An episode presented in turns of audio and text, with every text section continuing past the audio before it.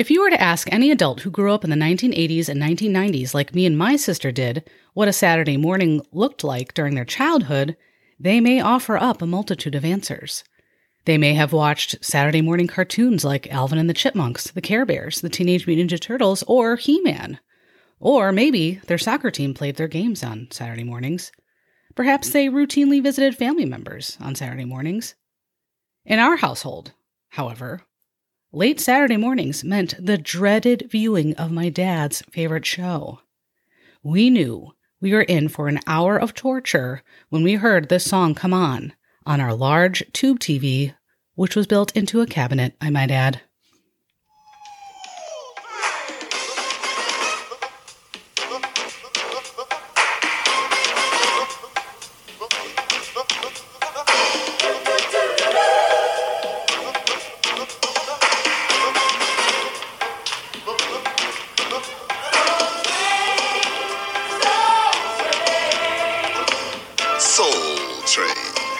Television's longest running music program and the hippest trip in America with guest stars Milli Vanilli. Girl, you know it's true. Was not was. Everybody wants that dinosaur. Z look. I'm lovesick with you, baby. And the Soul Train Dancers. And now, here's your host, Don Cornelius. Hello and welcome aboard. You're right on time for another ride on the big train. We'll be getting right back to you with a couple of hot ones from Levert and Jody Watley right after some very important. Soul Train was one of the longest running shows in television history, airing nationally from 1971 to 2006. And for me and my sister, the hour long episodes that we were forced to watch as children felt like a lifetime. At the time, neither one of us had any clue as to why Soul Train was so important. We didn't know how much it brought black culture into a positive light. We didn't know that the show was produced by a predominantly black crew, or that it was the first time that black culture was depicted positively on TV. All we knew is that we would not be watching Shirt Tales like we had wanted to. Instead, we would be watching an hour of dancing, lip syncing, and word scrambles. Little did we know back then just how significant the show was and is. With that being said, on today's show, we'll be taking a look back at Soul Train, the once local Chicago show, later nationally syndicated show, which was viewed in many people's living rooms all over the country on Saturday mornings, including mine. You'll learn how the show got its start, how it grew in popularity, as well as the many ups and downs the show and its host experienced during its run. So, join me for the hippest trip in America. Here we go.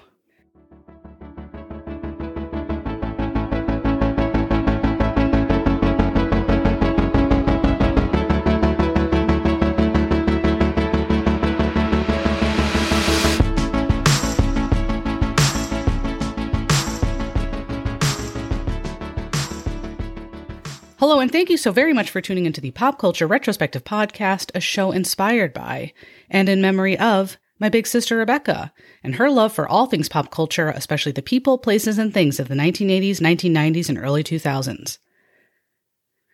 My name is Amy Lewis, and I'm your captain aboard this pop culture time machine and also this Soul Train. I can just envision my sister rolling her eyes at that comment and the subject of this episode. Anyways, you are tuning into episode number 52, Soul Train, one of the longest running television shows in entertainment history, falling just short of Wheel of Fortune's record. Gotta love that bankruptcy noise. Anyways, before we get into the show, Soul Train, we must speak about the man behind the groundbreaking show. Donald Don Cornelius was the brainchild behind Soul Train. He was born on the south side of Chicago in 1936. He was a Marine for some time and allegedly fought in the Korean War, but returned to Chicago and would go on to marry and have two sons. He sold insurance for a while but was called to the world of broadcasting. He took a short course on broadcasting and eventually landed a job as a backup DJ and later as a sports anchor on a TV program called A Black's View of the News. His deep baritone voice was perfect for broadcasting. He would then go on to produce a show called Soul Train with $400 of his own money. He wanted to have a radio show on television. He pitched the idea of having a show focusing on black music, and thankfully it was greenlit. According to one article I read, the name Soul Train came from Cornelius traveling on the Chicago subway from place to place when he worked as a DJ, providing music for sock hops. Another article said it came from a road show Cornelius did for high school students. However, the name came to be, Soul Train's tracks were laid, and Cornelius was a conductor. That was dumb. Soul Train premiered on August 17th, 1970, on local Chicago television WCIU TV. I didn't realize this, but the first season of Soul Train was actually in black and white, and all the later years were in color. At one time, Chicago was dubbed the dance capital of the world, so it seemed fitting that a show would be based here. Part of the reason why it was possible to get the show on the air was due to a sponsorship from Sears Roebuck and Company, which was based in Chicago. The show was an almost immediate success and was groundbreaking. The show depicted black culture and fashion through music and dance. Unfortunately, there weren't many outlets for this at the time. Louis Sky Carr, a Soul Train dancer, once said, quote, I'm black and Mexican and grew up on the streets of Inglewood, and every Saturday morning, that was our chance to see our people and to indulge in our own dances, styles, era, and crazes. End quote. In addition to showcasing black culture in a positive light, gay black culture was also represented on the show. Most of the shows followed a pretty similar format. A vast majority of the episode showcased people dancing to the latest and greatest music, sort of resembled a nightclub scene with, you know, better lighting, better dancing, and uh, no alcohol spilled all over the floor. There was also a segment where two dancers would try to unscramble letters on a magnetic board. They were given about 60 seconds to solve the puzzle. Usually it spelled out the name of the musical performer who was going to be on the show. They'd perform two songs. Or maybe it was a famous African American figure. Then there was a classic Soul Train line where two lines would form parallel to each other, and as you got to the end of the line, one person from each side of the line would dance down the path created by the two lines of people, showcasing their best moves. In some instances, some of the best dancers would go down by themselves. Each show ended with Cornelius saying, Love, Peace, and Soul. The Soul Train line was based off of a dance craze from the 1950s called the Stroll.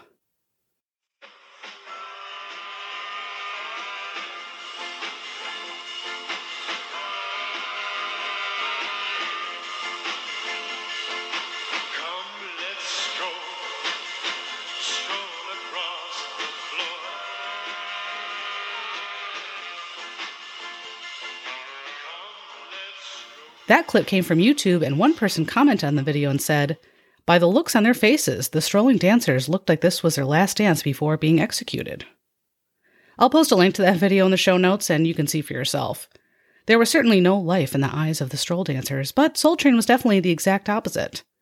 The Soul Train line is where the infamous Soul Train dancers, some of the best of the best dancers who were often hand selected on the streets and in high schools, got a chance to show their dancing prowess on Soul Train. The dancers were not well known at the time, but some would go on to have successful careers. Celebrities like Fred Rerun Berry, Carmen Electra, and Rosie Perez all got their starts on Soul Train. If you have ever been at a dance or wedding reception and everyone got into two lines facing each other and one by one people came down the line dancing, you can thank Soul Train. Rosie Perez once recalled a disagreement she had with Don Cornelius. Cornelius was apparently very particular about the dancers and how they danced. He apparently wanted her to dance a certain way down the Soul Train line. I believe he wanted her to do the infamous chest pumps. Yeah. She didn't want to do that, and as their argument escalated, she threw fried chicken at him from a bucket filled with chicken. That was allegedly what the dancers were given for meals whenever they filmed the show. The chicken wing hit Don Cornelius in the forehead. I feel like I can just envision her throwing the chicken at him, and it brings a smile to my face every time. They also apparently got into an argument about a women's singing group that Cornelius was putting together, and he wanted Perez to be a part of it, but she wasn't interested.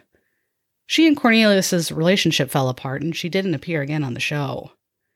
And another random Rosie Perez story. I'm not quite sure which movie she said this in, but my sister and I often said all she's got left is the DM dog in our best Perez voice, which was not good, all the time for uh, no apparent reason. Since the show was such a huge success in the Chicago based television market, it moved to LA so that it could be broadcast nationally. The first episode was aired on October 2nd, 1971, just one day after Walt Disney World opened. I mean, could 1971 in the fall get any better? Anyways, local parks and high schools were where many dancers were found. They were paid with exposure and probably fried chicken. Okay? Part of the reason why the show was able to go national was because of a sponsorship by Johnson's product company, which produced Afro Sheen. Soul Train would become well known for not only depicting black culture on the show, but also for commercials targeting black audiences. I'll never forget the advertisement and jingle for a butcher in the Chicagoland area called Moo and Oink. Moo and I, moo, moo, moo. Give. Cube steaks, hot dogs, real tips, ooh, pork chops, chicken wings, and chicken wings too. Give me a wave if you like catfish. Jump up if it's your favorite dish. Tommy likes ribs and chicken wings. If you like you, let me hear you scream. Wave for catfish. Scream for ribs.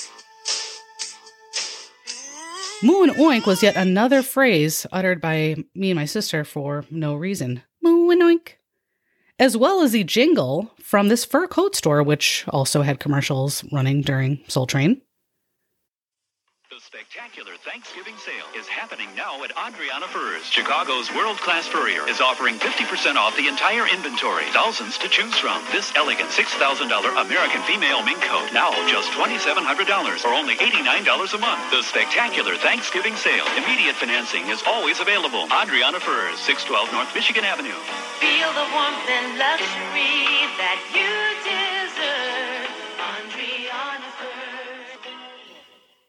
God forbid someone said the word feel or warmth, which would then lead to me and my sister reciting the jingle. We also like to harmonize a song together while chatting on the phone. I don't eat meat or dairy products, and I think furs are just disgusting. But if I ever decided I wanted to spend $7,000 on a fur coat, you know where I'll be going. It would be really hard, though, for me to decide if I wanted a luxurious coat made out of fox, mink, chinchilla, or raccoon. Gross. Musical artists who are on the show typically perform twice. Some artists would lip sync, which has always driven me nuts, but sometimes I understand why that's necessary. And some would perform live. One memorable performance happened in 1973 when the Jackson 5 appeared on the show. Michael Jackson debuted his Robot Dance, which is still pretty incredible if you haven't had the chance to see a young MJ busting out some impressive moves. Other well known musicians and artists who performed on the show during the 1970s included the Ohio Players, Kool and the Gang, The Temptations, Aretha Franklin, and The Supremes. When Soul Train became more and more popular, Dick Clark, who you likely remember from American Bandstand, tried to profit off of black culture. Soul Train was starting to take over in popularity from American Bandstand. Clark then produced a show called Soul Unlimited, which premiered in 1973. It was essentially a ripoff of Soul Train, but was really created for the wrong reason. Cornelius and famous civil rights figures like Jesse Jackson were just furious about the show. After all, American Bandstand was a well known show, however, it was very much focused on white musicians. After receiving some pressure and criticism, the show went off the air after only one year. Later, in the 1980s, hip hop started to emerge on the music scene. Cornelius was initially not a fan of the genre of music, but he eventually came around, which may have had to do with ratings starting to fall a bit. Rapper's Delight was one of the most popular hip hop songs of the time and probably of all time. Kurtis Blow from the group Sugar Hill Gang, who performed that song, was the first hip hop artist to appear on Soul Train. Grandmaster Flash, Run DMC, LL Cool J, and a host of other hip hop stars appeared on the show, which indicated a bit of a transition for Soul Train. For many musicians, an appearance on Soul Train was their first national exposure. Some other notable performers on Soul Train in the 1980s included Chic performing their hit song Good Times, which, if you remember, has a memorable line in that song that goes, Don't be a drag, participate. Clams on the half shell and roller skates. Roller skates. Yep, they said roller skates twice. Rick James, the O'Jays, Al Green, Hall & Oates, Cheryl Lynn, a-ha, who performed their hit Take On Me, and the Pointer Sisters, whose music is often blasting in my house and my car, also performed in the 1980s. In 1987, the first Soul Train Awards show took place. The first hosts ever were Dionne Warwick and Luther Vandross. And years later, Brandy, LL Cool J, Heavy D, and Shemar Moore hosted. The awards show is still broadcast annually. Do you know who has won the most Soul Train Music Awards? Beyonce is at the top with 16, followed by my favorite artist of all time, Janet Jackson, aka Janet, aka Miss Jackson, aka Miss Janet if you're nasty, with 13. In the early 1990s, Cornelius took a step back from his hosting duties, but still remained involved with the show he had worked so hard to bring to television. Many different celebrities filled in to host the show, including comedians like Mystro Clark, and later with actors like Shemar Moore and Dorian Gregory. Some notable performances during the 1990s came from musicians such as Bell Biv DeVoe, who performed Poison, Prince, who performed a song from the soundtrack to one of the worst movies I have ever seen, Graffiti Bridge, Boyz II Men, TLC, and Mary J. Blige, to name just a few. As the 2000s approached, the popularity of Soul Train was starting to take a bit of a nosedive. Ratings were going down, and television stations started dropping the show from their lineups. On March 25th, 2006, the final episode of the show aired. Like I mentioned earlier, the show is one of the longest running shows in television history with over 1,000 episodes being produced. Thankfully, though, black culture is still celebrated through the Soul Train Music Awards. Following the end of the show, the last few years of Don Cornelius' life took a pretty sad turn. He had been dealing with seizures for the last few years of his life, and he had been hit with domestic violence charges and restraining orders from his ex wife. He was also accused of some alleged abuse from Playboy bunnies as he was a VIP member of the Playboy Mansion. And in 2012, at the age of 75, Don Cornelius took his life. Friends and family said they had seen Cornelius just a day or two beforehand and he seemed just fine. Perhaps his health issues or run ins with the law led to his passing, but we will never truly know. All the sad parts aside, flash mobs broke out all over the U.S. in honor of Cornelius. Clad in 70s clothing, dancers recreated what Soul Train had brought to the public a celebration of music, fashions, and culture among black communities. And that's what we should really focus on whenever we think of Soul Train the good that it brought to all those who had the chance to watch it, including me and my sister, begrudgingly.